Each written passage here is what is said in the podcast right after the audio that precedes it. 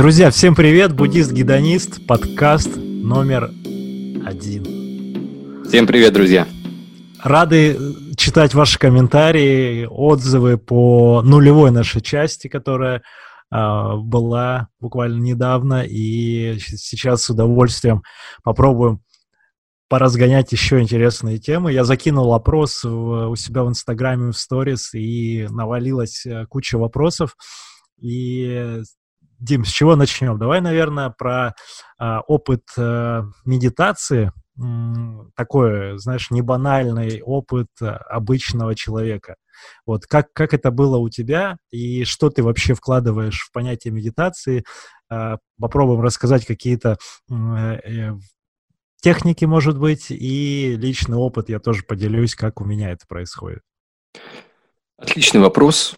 Для начала вопросом на вопрос тебе отвечу, как многие люди любят. А, для чего, собственно, медитация нужна? Много разговоров сейчас об этом. Ретриты устраивают. Люди уезжают на 10 дней, сидят без, э, без слов, без звуков, без гаджетов, полностью гонятся за этим.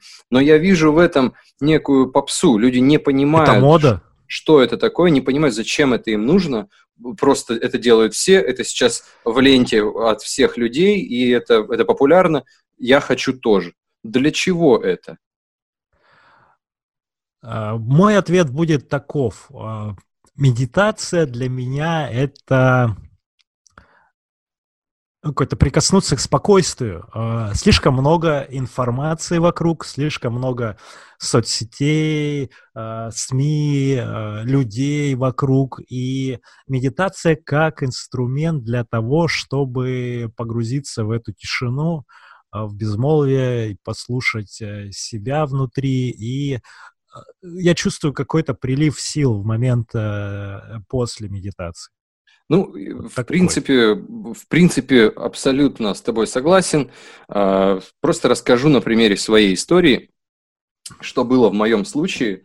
Я вообще не, не совсем обычный э, человек. У меня есть э, физиологические особенности, которые мне, например, мешают заниматься тем же спортом. Я испытываю э, боль в спине, я думаю, с этим сталкивался каждый, э, наверное, второй человек за 30. Э, мемы даже уже есть, что мне 25, и я разваливаюсь, или там поднялся на третий этаж, запыхался и так далее. А обязательное условие медити- медитирования, ты должен сесть в позу лотосоподобную в какую-то, и в ней сидеть с прямой спиной, не шевелясь и всячески, да, вот распрямись и тебя должна быть 90 градусов должен быть угол с плоскостью пола. Это очень сложно сделать даже в течение 10 минут. Вот кто слушает, вы можете сейчас попробовать, если у вас есть возможность, сесть по-турецки, ноги скрестить, сесть на седалищные кости. Копчик. Ну, копчик, седалищные кости, скорее всего, это будут седалищные кости, выпрямить спину, прогибы все сделать и просто попробуйте вот так посидеть. Я не говорю пытаться закрыть глаза. А, потому что как только вы закроете глаза, сидя в этой позе, тысячи ощущений в очередью устремятся к вам в голову. Вы удивитесь, насколько много мыслей, потайных каких-то э, сигналов, импульсов внутри вашей головы и внутри вашего тела. Возвращаясь к своему случаю, мне очень тяжело, например, просто даже усидеть ровно, потому что чуть не та поза, где-то защемляет, поясница, и мысли сразу о том, как же, когда же это все закончится, я больше не могу, для чего это мне нужно, хватит, перестаньте и так далее. Я пробовал делать это лежа. А, мастера йоги говорят, э, и медитаторы, так их назовем, говорят, что лежа позы тоже доступны. Но у позы лежа есть один минус. Если ты провалишься глубже, ты можешь полностью отрубиться, потому что у тебя нет вот этого поплавка, эффекта поплавка, так скажем. Ты благодаря тому, что ты сидишь, ты даже если начнешь клевать носом, тебя система тела вынет. Она как в фильме «Начало», когда они просыпались от вестибулярных каких-то толчков. Здесь будет то же самое. А, чуть-чуть потеряв равновесие, тело просто выправит ситуацию, ты будешь в бодрствовании и будешь находиться в неком состоянии. Значит, касательно самой медитации. Я вам скажу, я очень ленивый.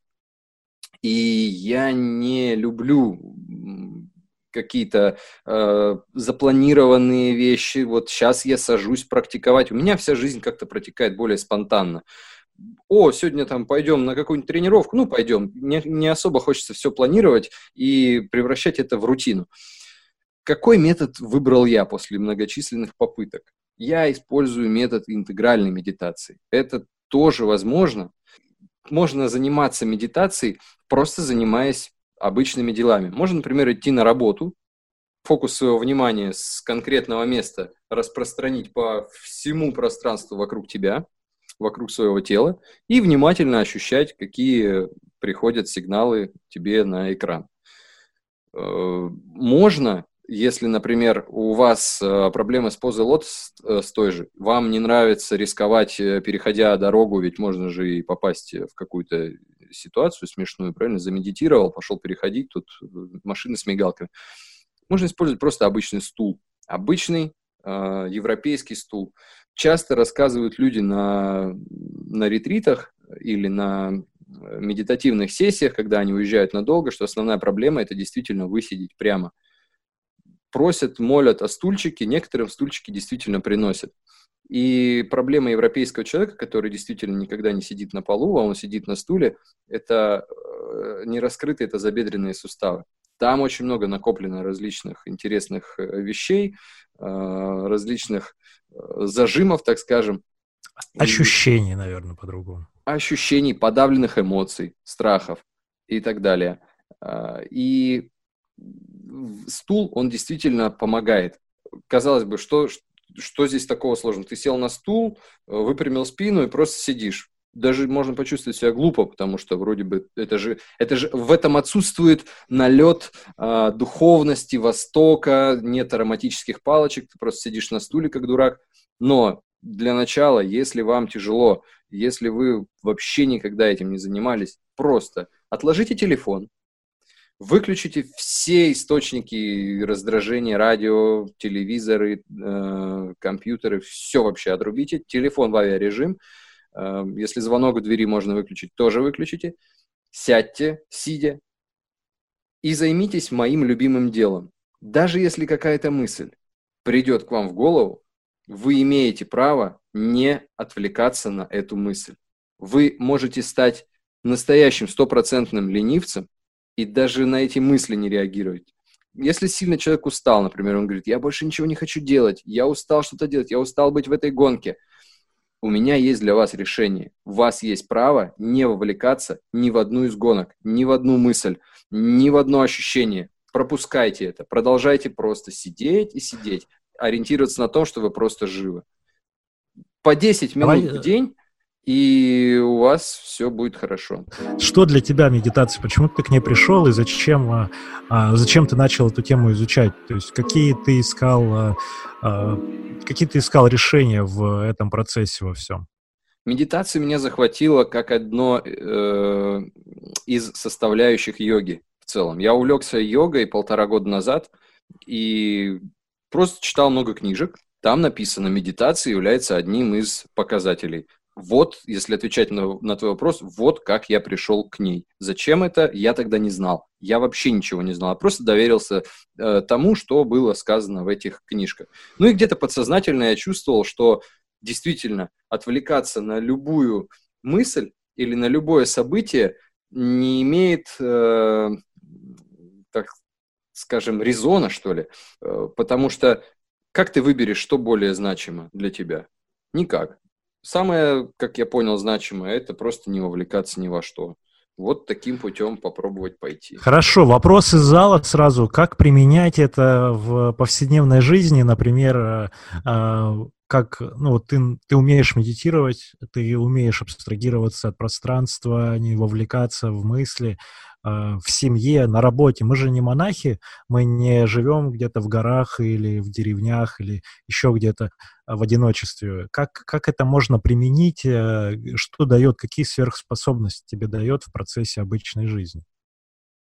Как применить? Я думаю, что каждый человек в жизни уже оказывался в такой ситуации. Например, э, ну, из моих воспоминаний, особенно когда сильно волнуешься, и тебе нужно выступать перед э, большой аудиторией, например, в школе, там, на конкурсе стихов, Ты когда читаешь стих, заученный до автоматизма, камера из твоих глаз порой будто бы выходит чуть-чуть назад, и ты в момент говорения будто бы осознаешь, что ты видишь себя говорящего. Мозг в, выделяет дополнительный процесс, если так можно назвать, который позволяет тебе анализировать то, что происходит даже с твоими мыслями в данный момент. Каждый мог э, в жизни хоть раз испытать это ощущение, когда он что-то наизусть произносит, и он это начинает слышать. Я думаю, молитва э, на том же самом принципе основана человек заученный текст повторяет, повторяет, повторяет на, на автоматизме, э, входит в некий медитативный процесс, там еще дыхание, правильно, очень важно сбалансировать в этом, в этом случае, и смотрит, смотрит со стороны. Вот, вот так я впервые вошел в этот, э, в этот процесс. Ты будто бы не, ты будто бы в коконе, ты будто бы не в этом мире, так скажем. На тебя ничего не может воздействовать, и ты одновременно все, все видишь, все воспринимаешь. Это, конечно, сейчас мастера скажут, какая это медитация, ты не попал в настоящую медитацию, ты был там в каком-нибудь предварительном месте, так скажем. Ну, я и не спорю. Попытка у обывателя должна быть. Самое здесь главное – пробовать, э, потому что как говорится, вы можете прочитать сколько угодно книг или послушать сколько угодно подкастов про медитации или посмотреть роликов – но вы никогда не сможете это сделать, если вы просто не начнете. Вам нужна хотя бы одна попытка, чтобы понять, чтобы ощутить вкус этого, э, насладиться. Рекомендую сначала решить все проблемы со спиной, э, для этого пораскрывать таз, чтобы вам было удобнее. Ну, вообще в целом стать более гибким, поделать, может быть, дыхательные практики перед этим, чтобы в целом успокоиться, стресс снять, вот это постоянное верчение мыслей, которое ни к чему. Отвечая на твой второй вопрос, как это сделать в жизни, да просто... Как это полезно будет в жизни? Нет, как и полезно именно. А. С точки зрения практичного инструмента, ну вот, люди живут без медитации. Опять же, повторю, что основной тезис нашего подкаста в том числе, это каждому свое. Э, вы можете, ну, то есть мы не настаиваем, чтобы вы занимались какими-то практиками или чем-то еще, а, жили так, как кто-то вам сказал.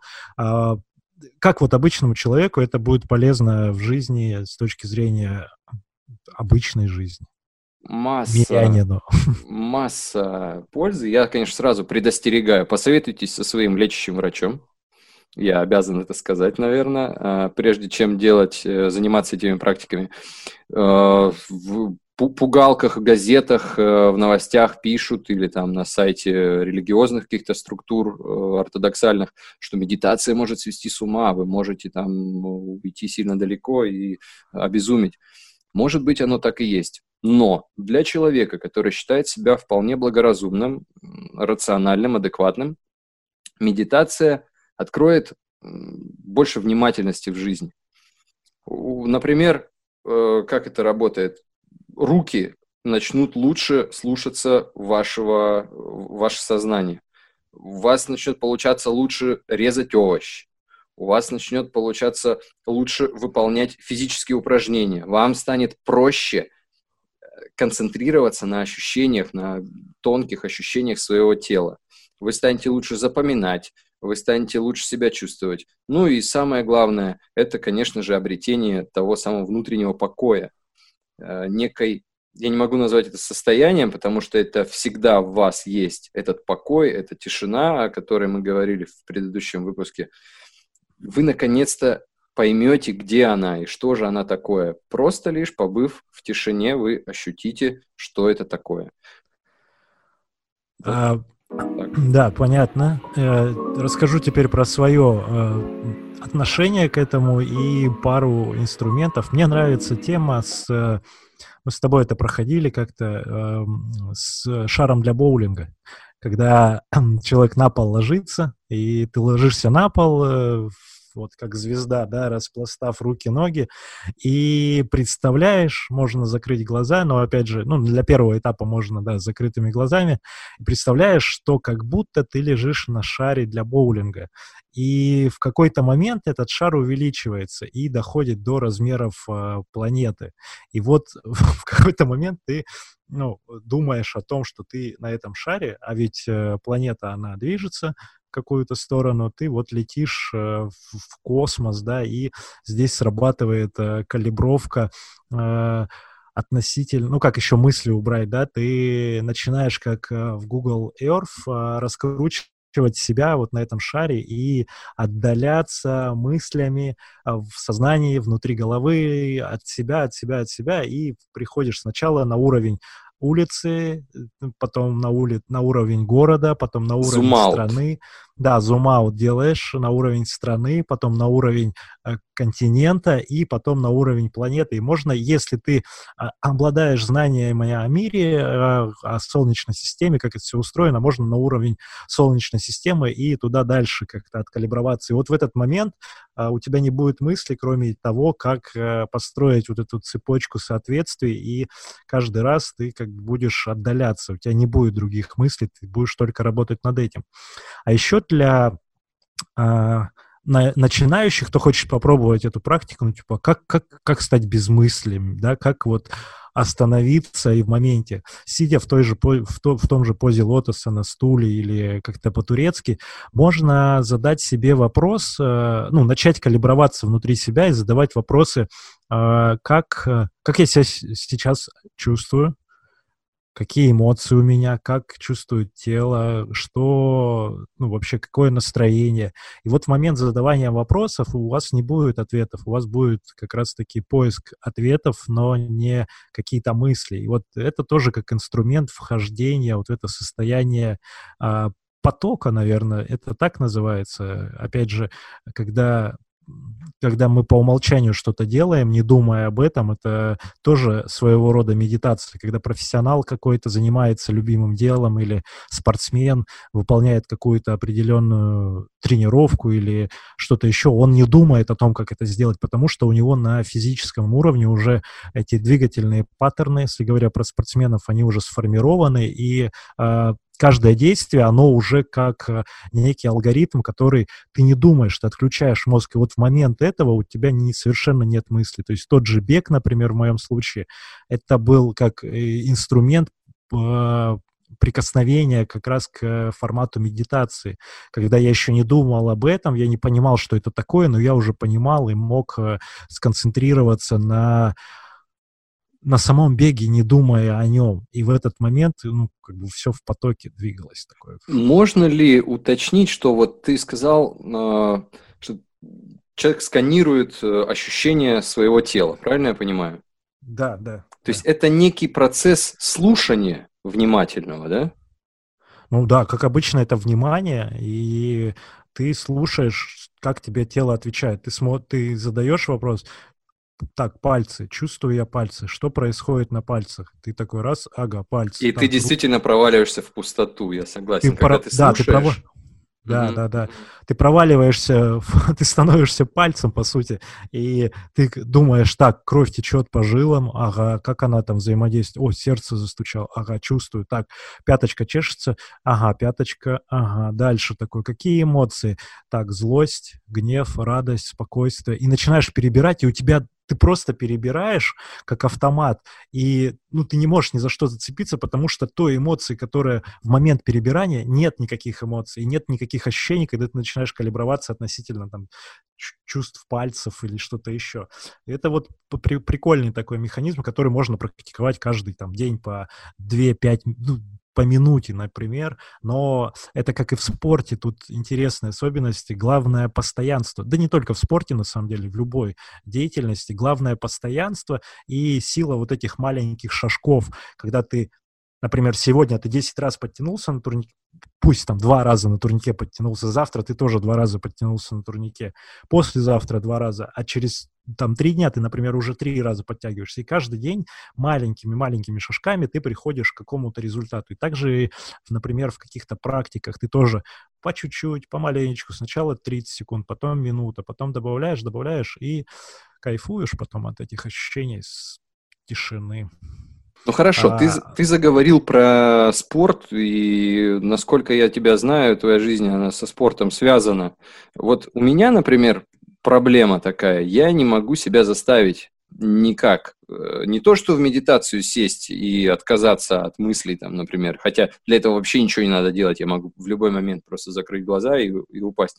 А ведь с тем же бегом, особенно когда на улице дождь, надо надеть, вот в моем случае, надо, во-первых, понять и себя как-то морально настроить вообще просто, чтобы я даже встал с дивана. Надо надевать какие-то шорты или штаны или лосины, искать это все, чтобы оно было постиранное, чтобы кроссовки были высохшие, чтобы стельки там правильные стояли.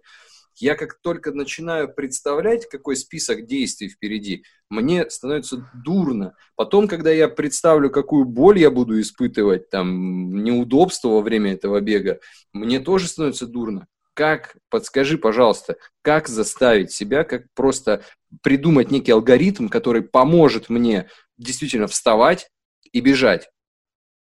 Ага. Мотивация. Лю... Обожаю эту тему, обожаю. А, обожаю цитату Лебедева, с эти, которая заюзана уже, но мы не про нее.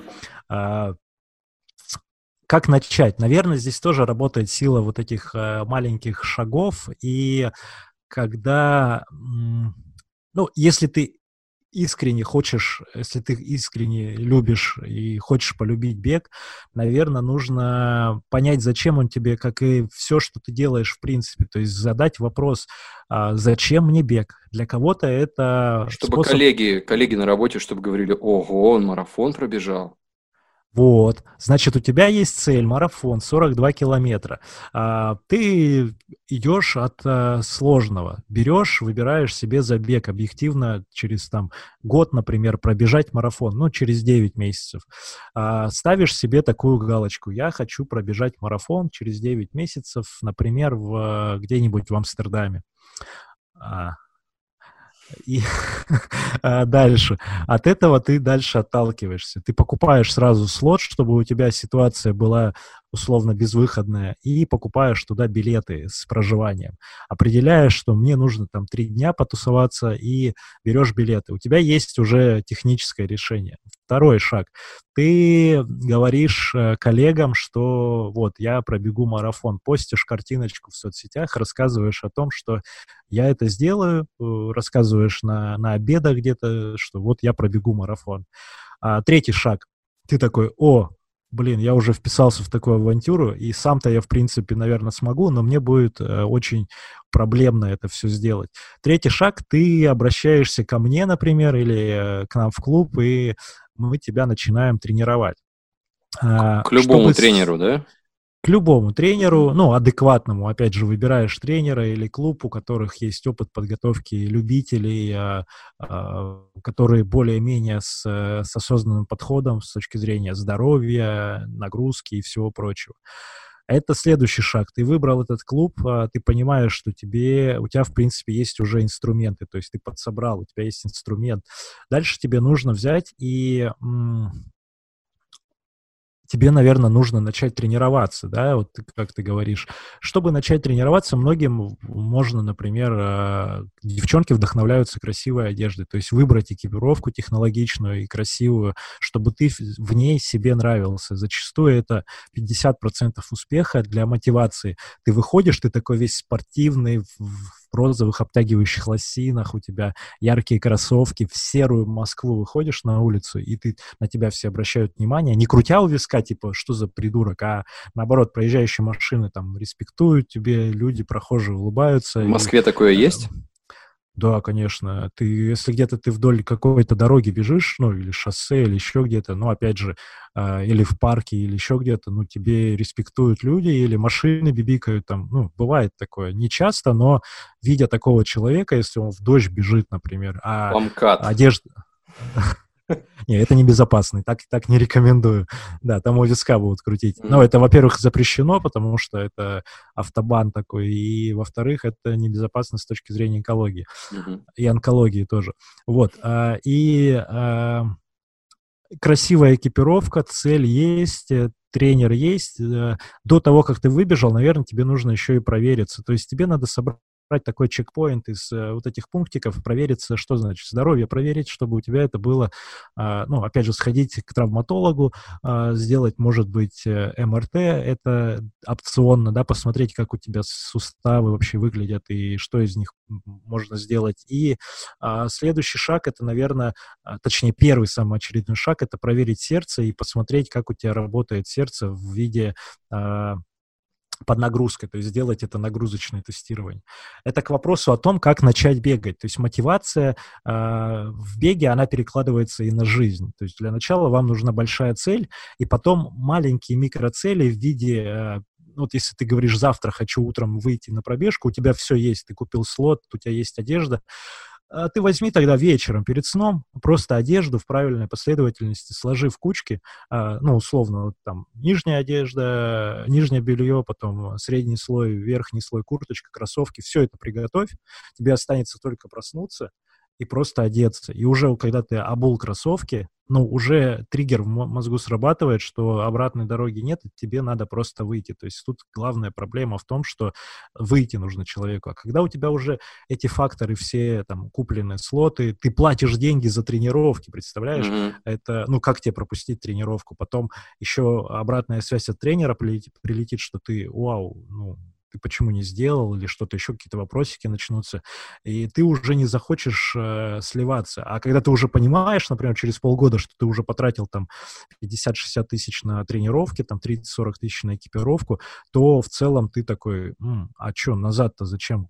Назад пути нет, все, я хочу доделать, потому что у меня, ну, у меня есть такая цель. Наверное, так. А, опять же, относительно цели. А, если кто-то хочет похудеть, тут скорее не пробег история и вопрос скорее с питанием связан. Мы это тоже обсудим. Я думаю, у тебя как раз очень интересный есть кейс, а, связанный с питанием. А для Дима похудел на сколько? 15-20 килограмм? Я весил 106, а сейчас вешу 75. Вау. Это, ну да, 30 килограмм, 30. неплохо. Но это отдельный выпуск мы посвятим. Что еще про мотивацию? Наверное... Может быть, а... есть какая-то волшебная таблетка или лайфхак какой-то, или какая-то технология. Понятно все про цели. Мне понятно, что я заплатил, но, понимаешь, есть люди, которые даже заплатив, они настолько теряют э, или злятся, или бросают все, что говорят, научите меня, вот стиснув зубы, как-то это делать. Может быть, какой-то метод есть, я не знаю. Вот бывает такое, что хочется все бросить посоветуй. Как ну, тогда нужно просто в этот момент вдохновляться какими-то людьми рядом, а, поэтому групповые тренировки и общение. То есть нужно погрузиться в, в, в в систему, в сообщество по максимуму, чтобы ты обмазался со всех сторон темой бега и чтобы тебе не было желания слиться, ну, потому что ты уже какой-то э, статус себе там заработал, и тебе нужно этот статус, как в игре ты прокачиваешь уровни условно относительно себя в первую очередь, но еще и ты э, настраиваешься относительно людей, которые рядом. То есть, например, э, микро, ну, опять же, микроцели работают, там, улучшить результат на какой-то маленькой дистанции, и вот наблюдать прогресс в ней, и такой, вау, ты кайфуешь. Потом ты ощутишь, когда ты правильно тренируешься, когда у тебя нет э, после каждой пробежки отдышки, а это значит, что ты бегаешь с пульсометром и знаешь свои пульсовые зоны, ты в комфортном режиме, ну, то есть бег никого не убивал, если человек, например, э, даже любитель бегает там 3-5 километров в день, э, 30-40 минут нагрузки аэробной. Это очень безопасно и комфортно для любого человека. Опять же, если проблемы с суставами, с коленями, в первую очередь, это нужно сделать много э, силовой подготовки. Но это технические особенности. Опять же, если ты выбежал, в первый день пробежал 20 километров, на следующий день ты не сможешь встать и пойти на работу даже. Ты встать с кровати, скорее всего, не сможешь, тебя все будет ломить.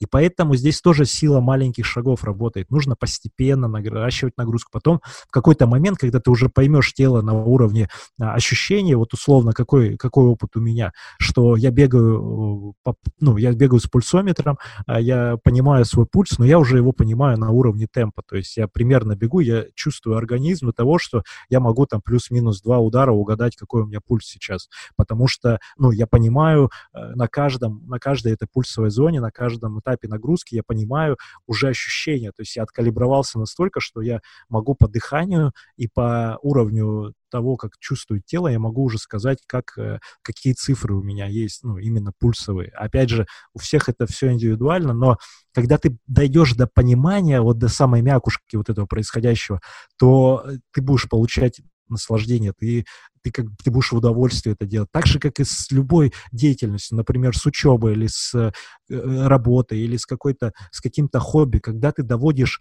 до некоторого профессионализма э, эти действия, то ты такой, вау, я могу, все, я делаю, я не занимаюсь ничем другим, я понимаю, как это все делать, и ты, в, ты попадаешь как раз в состояние потока, когда у тебя, тебе не нужно делать, думать о том, как переставить левую или правую ногу, ты просто такой, фух, погружаешься в это состояние и бежишь. У тебя, наверное, сейчас такая тема с йогой, мне кажется, должна Ну, не совсем такая тема, потому что я еще не победил боль, и здесь э, мой, один из моих вопросов будет, что делать тем людям, у которых есть хроническая боль при беге. Например, постоянно отдает в поясницу человеку или постоянно у него болит колено.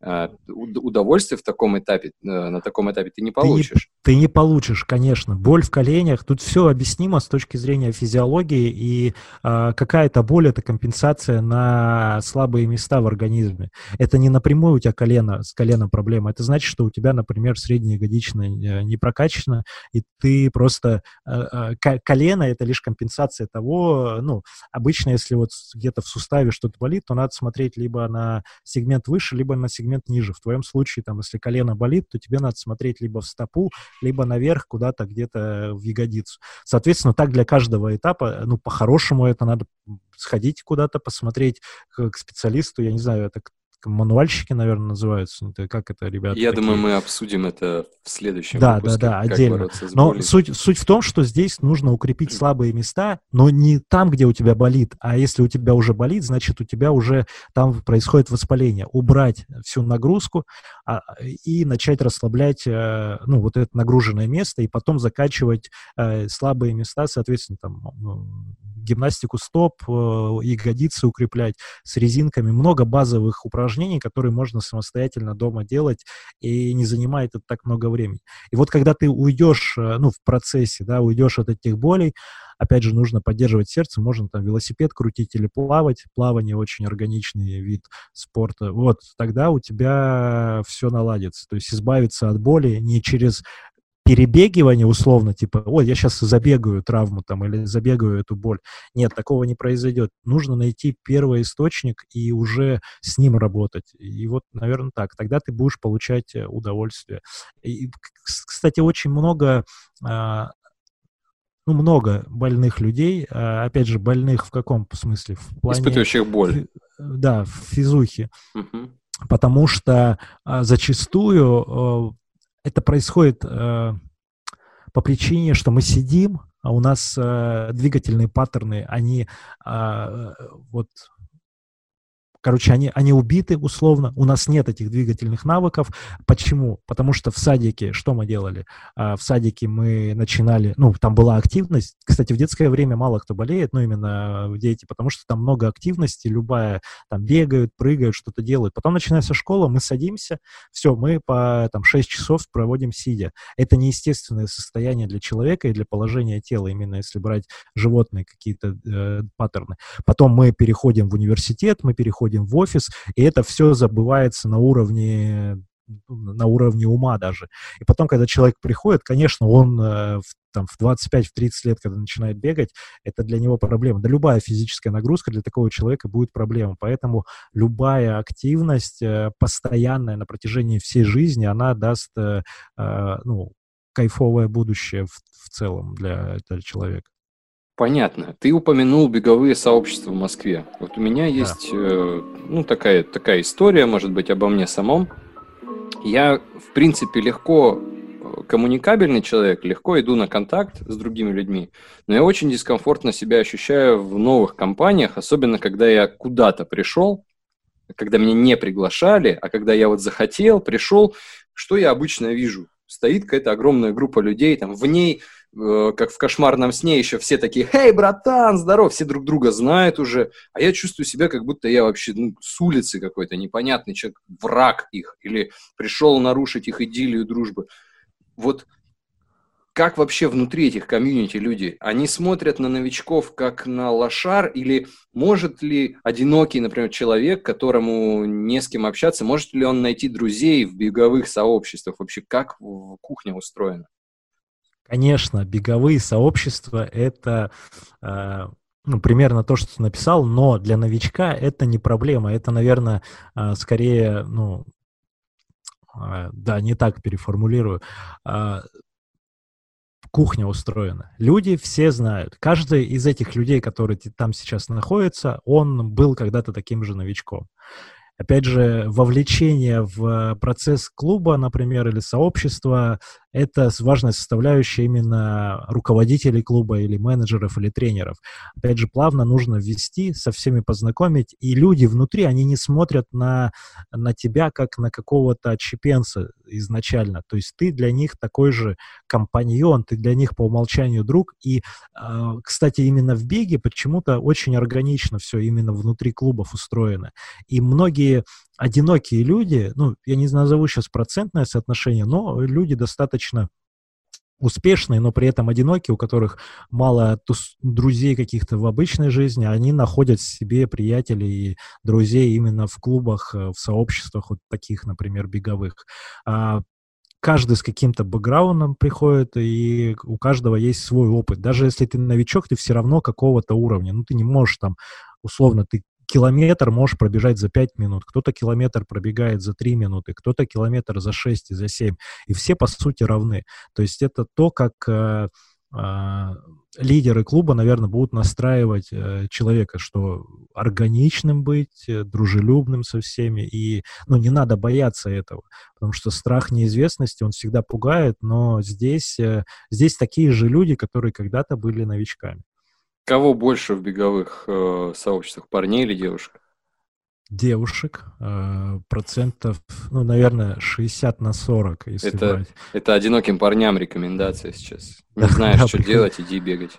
Но девушки зачастую не, один, не одинокие, они семейные, и, возможно, они такое решение находят. Ну, кто-то уже э, с детьми, ну, не с детьми приходит, а уже э, рожавшие матери, вот, и они находят такую отдушину тоже в этом сообществе. Но, опять же, э, я говорю только про свой клуб и то, что у нас происходит. У нас э, все очень органично, и для этого делаются разные встречи, чтобы вовлечь новичков. Для этого делаются разные внутри какие-то небольшие соревнования, чтобы откалиброваться какой-то раз, какие-то подарочки, плюс там для личной мотивации какие-то э, бонусы и сувениры. Ну, у вас ну, постоянно активность. Здесь мы, я думаю, все наслышаны, как вы там живете с семьей, можно сказать. Ничего страшного, что замужние женщины, я же сейчас сказал, чтобы парни приходили, уже парни, парни. придут, теперь, значит, парни еще придут. девчонки, пусть одинокие тоже приходят, парни-то те придут, куда они денутся.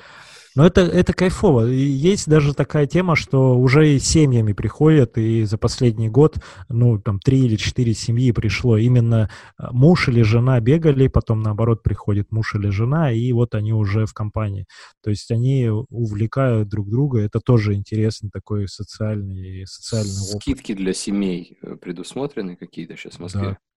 Да, отлично. В Москве, в Москве за второго ребенка, говорят, скидка есть. Слушай, ну и такой вопрос. Правда, что э, бег – это все прерогатива столицы и северной столицы, что вот в Замкаде, как говорят, э, некуда бежать и некому бежать. Как ты не исследовал рынок в этом смысле? Исследовал рынок, и я тебе больше скажу, в Барнауле, а, как в очередной раз упоминаем наш родной город, а, в население 650-600 тысяч человек, и даже там сейчас очень активная комьюнити, благодаря а, в том числе там, Ване Крюкову и мне, когда там несколько лет назад мы эту тему там запустили, и вот ребята бегают, вроде бы Сибирь, где там лютые морозы бывают, где там бывает тоже не очень погода, и при этом все там бегают и также собираются. Э, в каждом городе есть такая тусовка, э, да, центральные города, они по, посильнее растут и в плане доступности экипировки, и в плане доступности э, манежей, и, э, парков, где можно побегать. В регионах там чуть-чуть э, с этим проблемы, конечно. То есть в целом спорт и спортивные сооружения в России, они, ну, такого уровня. То есть, если, например, вот история, смотри, я был в, э, в Польше э, в этом как раз осенью, в 2019 году, и там в Варшаве был э, бегал в парке, большой парк такой, тоже уютный. Но Варшава, сколько там населения? Не особо много, да? Я думаю, ну, может быть, до миллиона, наверное. Столица в любом случае. Uh-huh. Но суть в чем? Бегаю в парке, забегаю на стадион, офигенный стадион уровня, ну, я не знаю, это у нас с Лужниками сравнивать, наверное, такого уровня стадион, а, именно с качеством беговых дорожек. Смотрю, бегают люди обычные, а, ну, тоже, может быть, беговой клуб какой-то. Я захожу туда на рецепцию, узнать, как там а, это все устроено с точки зрения платности. А, мне говорят, нет, бесплатно. Если вы тут надолго, дайте просто свои контакты, мы вас, ну, типа, внесем, вам выпишем пропуск, и вы будете приходить а, просто по пропуску. Вот вам раздевалки, душевые, вот вам дорожки, вот вам парк размяться, вещи оставить. Я удивился. Такой, ну ладно, кайф. Потом был в Котовице, это тоже Польша, это совсем деревня, ну там, не знаю, по меркам Россия это очень маленький город. Я не могу сейчас точно сказать, ну, в районе 100 тысяч, может, меньше даже. Вот. И даже там такая же история. То есть просто люди, там, там открытая инфраструктура, ты можешь прийти, побегать, э, позаниматься, и они наоборот за то, чтобы ты приходил, приводил друзей. А у нас э, это все на клюшку строго закрывается, то есть ты не найдешь стадиона, который сейчас, ну, есть, может быть, на, в районах где-то такие не очень качественные школьные стадионы с небольшими кругами, но если говорить про профессиональный стадион, там 400 метров круг, покрытие классное, то это все за деньги, как минимум там 300-400 рублей за посещение нарушений. И то тебя там будут выгонять потом сторожи, если ты там нарушил 10-15 минут лишних побыл.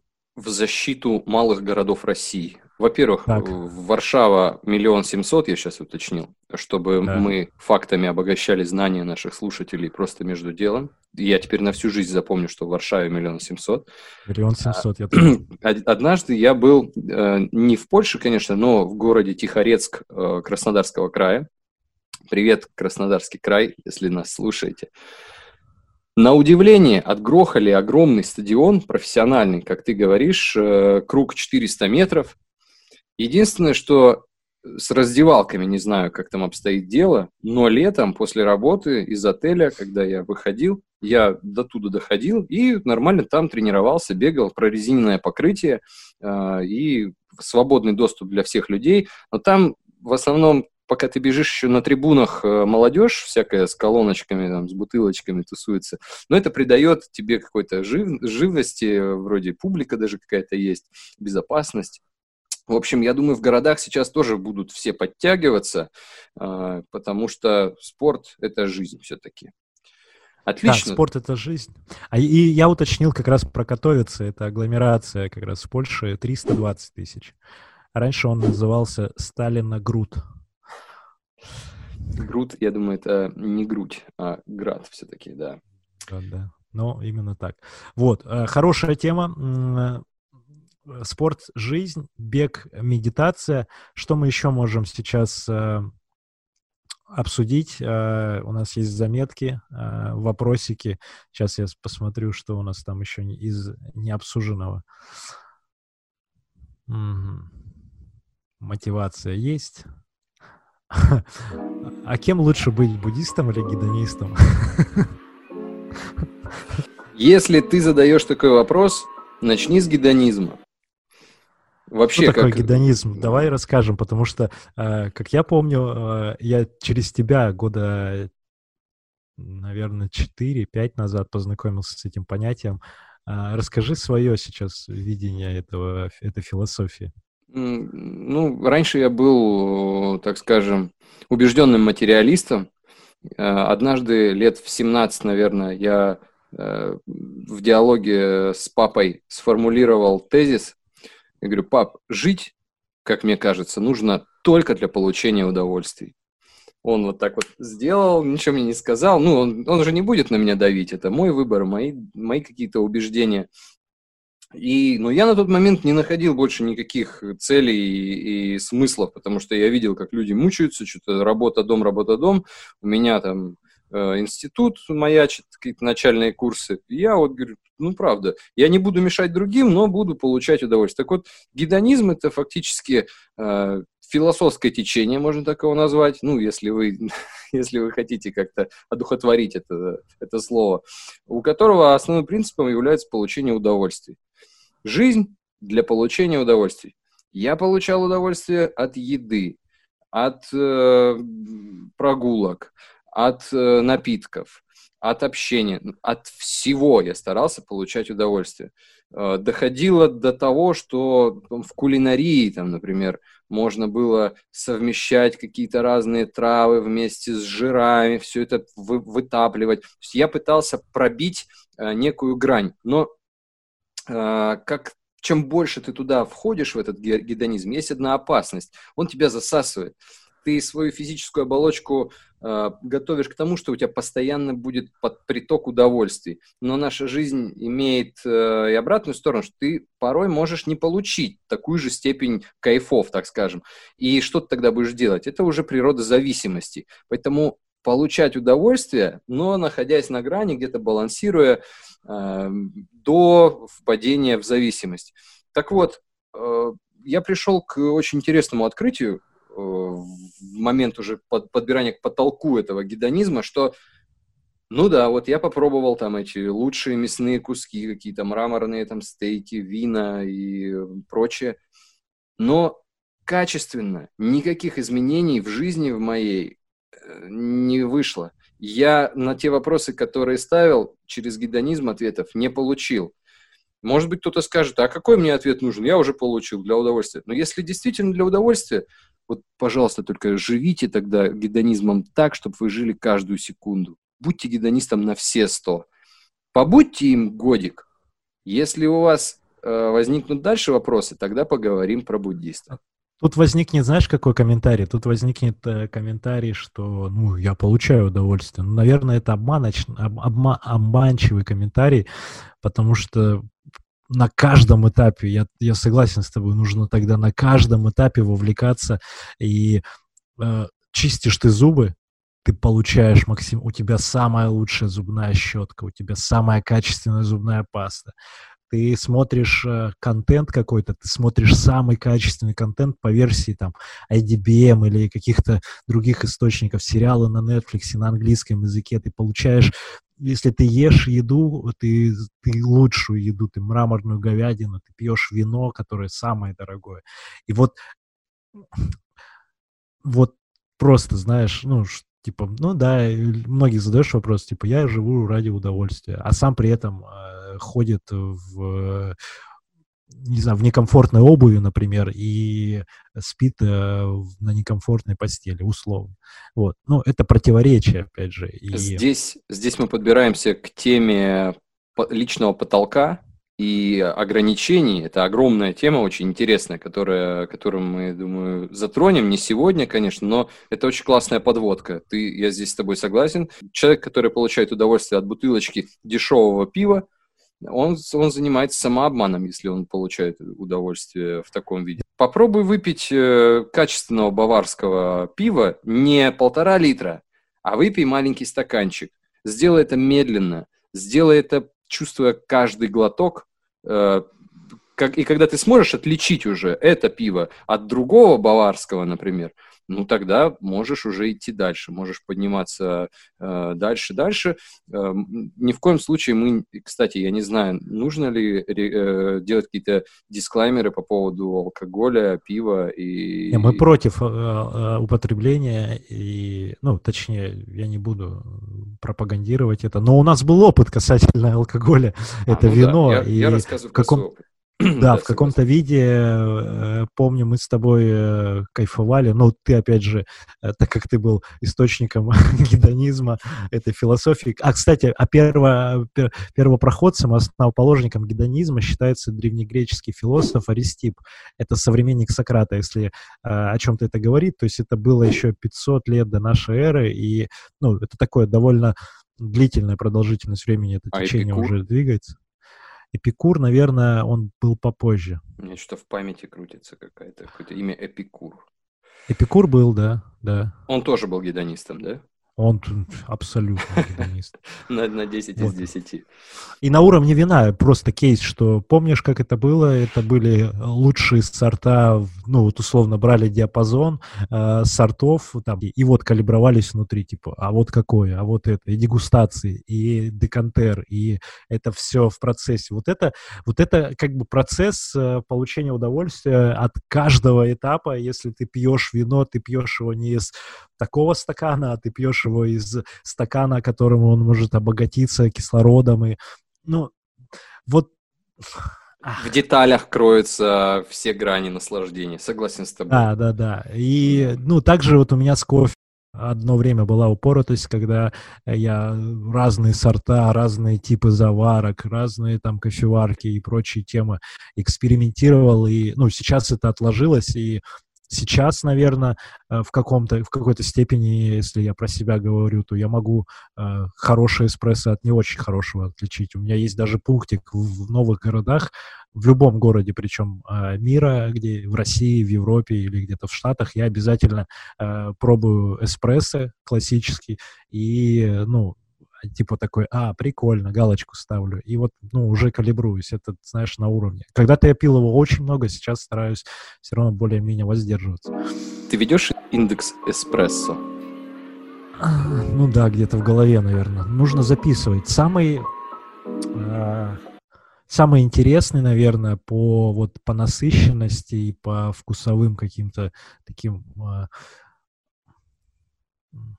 ноткам в Валенсии, в Валенсии было хорошо. Еще знаешь, э, как это интересно? Это интересно еще относительно атмосферы. Ты можешь попасть еще в заведение, например, классное заведение, не попсовое, где там приятные люди, с которыми можно поговорить. Ты можешь сидеть на, на берегу Средиземного моря, например, ты можешь смотреть на Атлантику где-нибудь вот в Португалии, на э, мыс Рока, например, на крайней точке. Ты тоже выпиваешь. И для каждой эспрессо он будет для тебя по-другому играть. Еще прикольная история, что всегда любой эспрессо, он будет по-разному восприниматься, потому что там настолько много этих э, ферментов и э, как это, ну, частей, да, из которых там порядка 200 э, да-да-да, 200 ингредиентов, которые по раздельности, если вот человеку давать понюхать, они будут там, кто-то кошачьей мочой может пахнуть, где-то землей там или еще что-то. А вот в совмещении этого всего и вот как раз в деталях происходит. И для каждого кофе может быть абсолютно по-разному, если мы говорим про кофе. Поэтому мало кто любит э, а, вот настоящий, да, просто чистый эспрессо. Все же предпочитают напитки зачастую там на основе эспрессо, какие-то капучино, э, латте. Ну, это чтобы просто напиточек какой-то был. Молочко. А, молочко, да. Угу. А истинная, истинный, наверное, гедонизм тогда, если в эспрессо, то э, чистый и свежеобжаренный, зерна свежепомолотые, свежесваренные. Вот это, это гедонизм. Угу. Я спрашивал про индекс, я имел в виду, есть такое понятие, как индекс Биг Мака. Биг Мака, да, да, да. Это определение экономики страны по средневзвешенной стоимости Биг Мака в данной стране. Так вот, мне интересно, где наиболее дешевый и, ну, или по соотношению цена-качество наиболее оптимальный? Ты говоришь в Валенсии, правильно? Да, 1 евро. Вот у меня есть такая тема, и в принципе я тоже калибруюсь относительно стоимости заведения по эспрессо. Если я прихожу, и мне говорят, что эспрессо стоит 2,50, например, ну это, это дороговато для Европы. А в среднем это полтора евро где-то за чашечку. Вот, на наши деньги переводить, но у нас это стоит 120, э, наверное, рублей э, до ПИО. Это пол, полтора евро как раз. Вот это средняя цена по Европе за хороший качественный эспрессо. Если это больше полутора евро, то это уже вызывает вопросы относительно заведения. Обычно там не очень классный эспрессо. Даже здесь в топовых заведениях, ну, это какие-то travelers кофе, либо серф кофе, которые ребята делают, ну, сами занимаются зерном и, и обжаркой и всем прочим, у них как раз цена вот такая 120-130 рублей за чашку. Очень Индекс интересно. Есть. Дорогой, это... в Штатах, в Штатах дорогой эспрессо. Mm. если говорить про Нью-Йорк э, отдельно. В Барнауле, наверное, рублей за 80 можно где-нибудь в центральной кофейне именно эспрессо взять. В Барнауле все как в Валенсии, я думаю, там примерно один уровень. Э, интересно, что... Только, не, только не жизни, брат. Интересно, что можно зайти в заведение и, и найти вот именно эту основу, по которой можно вычислить вообще всю э, ценовую политику. Действительно, там же ты особо не маржи никакой не добавишь. 30 э, миллилитров, наверное, объем, и все. А расскажи, вот, ну, как бегун, наверное, кофе и бег, э, какой-то есть эффект на организм от количества кофе? Стоит ли употреблять кофе до бега или, может быть, наоборот, после? Как с этим вообще дружить? О, тоже интересную лекцию тут слушал токсиколога, который рассказывал как раз про эффект от кофе в принципе. Короче, какой, какой эффект для бегуна от кофе? Это разрешенный допинг. Официально ВАДА а, ну, он не внесен в список запрещенных препаратов, но официально доказано по всем этим научным статьям э, и журналам американским, что он имеет стимулирующий эффект как э, для ЦНС, так и для ну, общего эффекта. То есть во время марафона, например, на вторую часть дистанции бегуны предусматривают гель э, с кофеином, содержание кофеина. Но чтобы эффект сработал, нужно э, от кофеина воздержаться до марафона ближайшие 14, ну где-то две недели не пить. Соответственно, если ты пьешь перед тренировкой утренний кофе, то у тебя как раз-таки расширяется перистатика, правильно, и тебе хочется в туалет. То есть такой эффект, он, э, ну, тебя может немножко пронести. Если ты, например, выпил чашечку эспрессо перед пробежкой, и во время тренировки минут через 20 тебя может э, накрыть. Опять же, эффект от кофеина, он действует, ну, минут 15-20, и потом начинается вот седативный эффект. То есть тебя, ну, вот у тебя нулевой уровень был э, энергии условно, и ты, выпивая кофе, он тебя поднимается на определенную высоту, и потом, через минут 20, когда действие кофеина заканчивается, там другие ферменты вступают в роль, он немножко падает, и у тебя, наоборот, энергия так... Для тех, кто пьет кофе по 3-4 чашки в день, для них э, гели кофеиновые не очень сработают. Ну, точнее, вообще не сработают. Если ты вообще не пил кофе, то этот кофеиновый гель, ты, ты ускоришься там как очень-очень э, быстро будет. Вот. Такой не знал, не знал. В общем, перед марафоном пить кофе не буду, чтобы не да. опозориться на старте, так скажем. Да, но во время марафона во второй части дистанции можно бахнуть кофеиновый гель. Чтобы а финиш целом... был таким э, фееричным и искрометным. Минут за, 20, минут за 20 до финиша желательно, чтобы тебя нормально... Встретили. Нормально встретили, да. Медаль, ну, да. Туалеты, кабинки есть по дистанции, поэтому, если что, есть куда забежать. Отлично. Э, прекрасно сегодня поговорили, много интересных тем, и я возьму на себя смелость э, завершить наш выпуск подытожить. сегодня, подытожить. Э, подытожу я тем, что в детстве я слышал, я был фанатом мультиков Диснея, и была песня про Винни-Пуха, и это такой гештальт, я до сих пор не знал ее слов. Там было сказано, что он толстый ротаный, мой друг, самый главный, он Мишка. Так вот... Плюшевый Мишка. Да, так вот я не понимал, а, что, собственно, последняя строчка.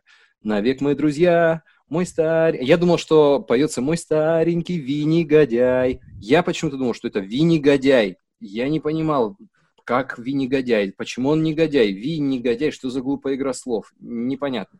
Так вот, я хочу, чтобы все, кто меня сейчас слышит, чтобы вы знали – финальная строчка этой песни «Мой старенький Винни, да я». Все. Еще одна, будет... еще одна психотравма детства закрыта. Ура! И здесь я предлагаю включить э, этот трек э, на финалочку э, в оригинальной версии. А давай мы, подытожим. Мы скажем, скажем монтажерам, чтобы они это сделали. Да, пожалуйста, монтажеры, здесь э, кроп и музыку наложить. Э, подытожим, что мы сегодня обсудили. Дим, давай начни с того, что было. Ты задал вопрос про медитацию, и мы немножечко поразгоняли вокруг этой темы. Чуть было не, не зашли в саму медитацию. Да. А потом была тема с мотивацией через бег. Э, обсудили мотивацию через бег и э, как замотивировать себя, если ты совсем ничего не знаешь э, о себе и о спорте, и как, как начать бегать, что для этого нужно, и какие пунктики поставить. И интересный вопрос про кофе, индекс кофе, и как это тоже применимо к бегу и развенчали э, э, гештальт, открыли про песню из э, Винни-Пуха. Это именно моя инициатива. Я вообще хочу помогать э, вот таким людям, как я, например. Ты, бывает, помнишь какой-то фрагмент песни или клипа, где-то его один раз видел. Я, например, пользуясь случаем, задам вопрос сейчас зрителям. Вот в одном, в каком-то кафе, э, без звука, э, на телевизоре, прекрасный клип какой-то видел, где э, саксофонист дерется с прохожими. Он дерется с ними ногами. Я подумал, что мне это показалось. Пожалуйста, люди добрые, если кто-то видел из вас этот клип, скиньте. Я уже все перегуглил. Никто не знает, что это за, за клип, где мужик бьет, играет на саксофоне и бьет всех прохожих ногами. Может быть, мне это приснилось? Кто знает. И у нас, кстати, появился абонентский ящик, но он будет в электронном виде пока. И это почта, э, почта на Gmail, а почему так оно? собачка gmail.com. Можете писать туда вопросы. Мы есть на SoundCloud, мы есть на iTunes подкастах, мы есть в YouTube, и пока нас будет достаточно. Вот, задавайте вопросы. Сергей Черепанов. Дмитрий Никулин. Буддист-гедонист. Всем Йоу. спасибо. Пока. Пока.